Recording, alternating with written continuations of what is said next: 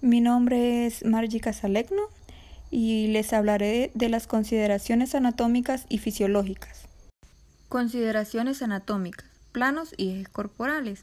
Los planos y los ejes corporales son líneas imaginarias que trazamos para poder diferenciar o dividir el cuerpo en diferentes partes, zonas o regiones. También sirve para identificar diferentes tipos de movimiento que se producen en el cuerpo. Los planos son líneas imaginarias que permiten dividir nuestro cuerpo en diferentes regiones. 1. Plano sagital, también llamado plano antero posterior.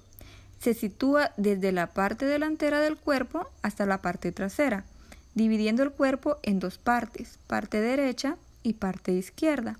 2. Plano frontal. Se sitúa desde el, lateral derecho al lateral izquierdo o inverso, dividiendo el cuerpo en parte delantera o anterior y parte trasera o posterior. 3. Plano transversal. Es lo contrario de lo anterior. Este se sitúa de forma horizontal, desde el lateral derecho al izquierdo, dividiendo el cuerpo en dos mitades, superior e inferior. Ejes.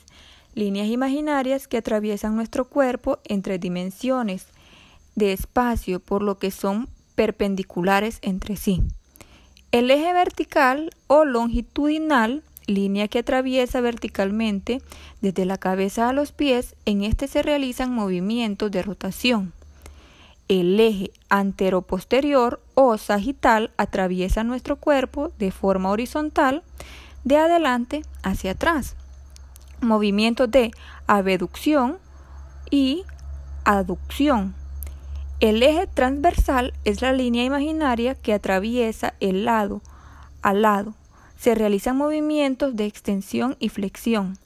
Cada movimiento se realiza en dirección de un plano y a expensas de un eje. La relación existente entre ejes y planos se basa en que cuando un movimiento se produce en un determinado plano, la articulación se mueve o gira sobre un eje. Posiciones corporales son todas aquellas posturas o posiciones que el paciente puede adoptar.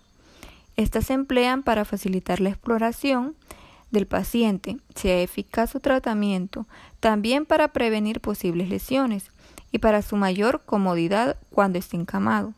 Existen diferentes posiciones, de los cuales mencionaré algunas. La posición de decúbito dorsal, es donde el paciente está acostado sobre su espalda. Es una posición utilizada para la exploración del tórax, abdomen, piernas y pie, y también para la palpitación de las mamas en las mujeres. La posición de decúbito lateral izquierdo y derecho, el paciente se encuentra acostado de lado. Es una posición que se emplea para dar cambios posturales en los enfermos encamados y para prevenir aspiraciones broncopulmonares en enfermos que puedan vomitar.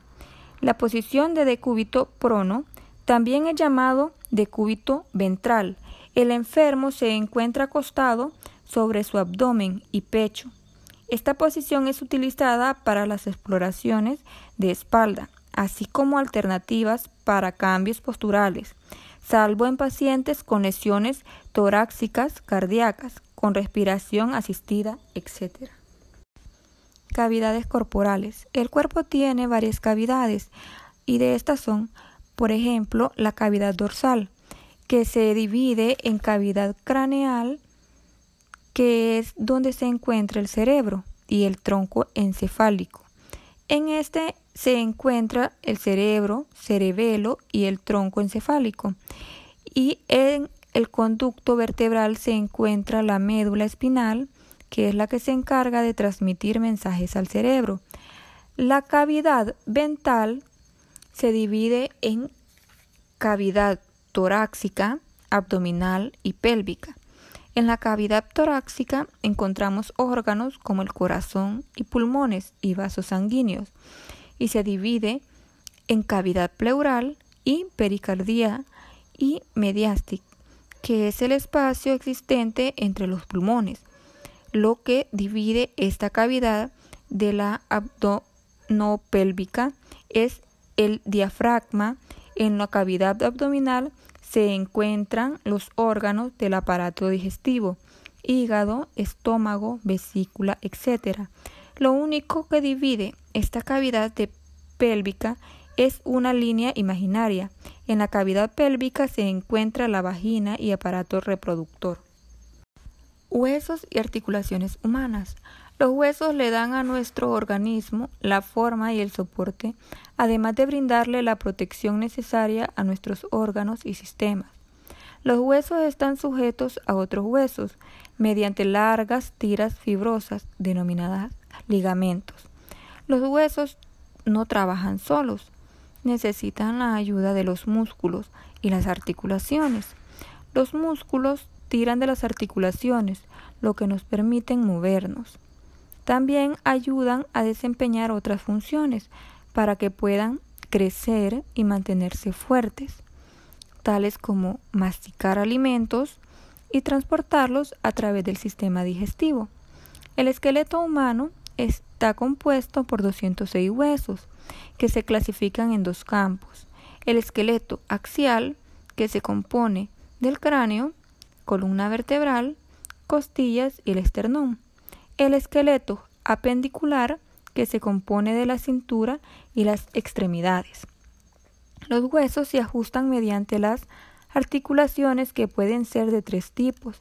Articulaciones móviles, que se producen en las muñecas, el tobillo, la flexión en un plano y que se encuentran en el codo y las rodillas, la rotación en los hombros y las caderas, y los semimóviles que permiten movimientos mucho menos amplios, ejemplo, las vértebras, y las articulaciones fijas, que son las uniones de los huesos que se que están encajados sin ninguna posibilidad que se puedan mover, ejemplo, el cráneo. Las articulaciones se encuentran en las uniones entre los huesos. Hace que el esqueleto sea flexible. Sin ellas el movimiento sería imposible. Las articulaciones permiten que el cuerpo se mueva de muchas maneras. Algunas de ellas se abren y se cierran, como que si fuesen bisagras, por ejemplo, las rodillas y los codos, mientras que otras permiten realizar movimientos más complejos, ejemplo, los hombros y las articulaciones de las caderas, que nos permiten realizar movimientos hacia adelante, hacia atrás, laterales y giratorios.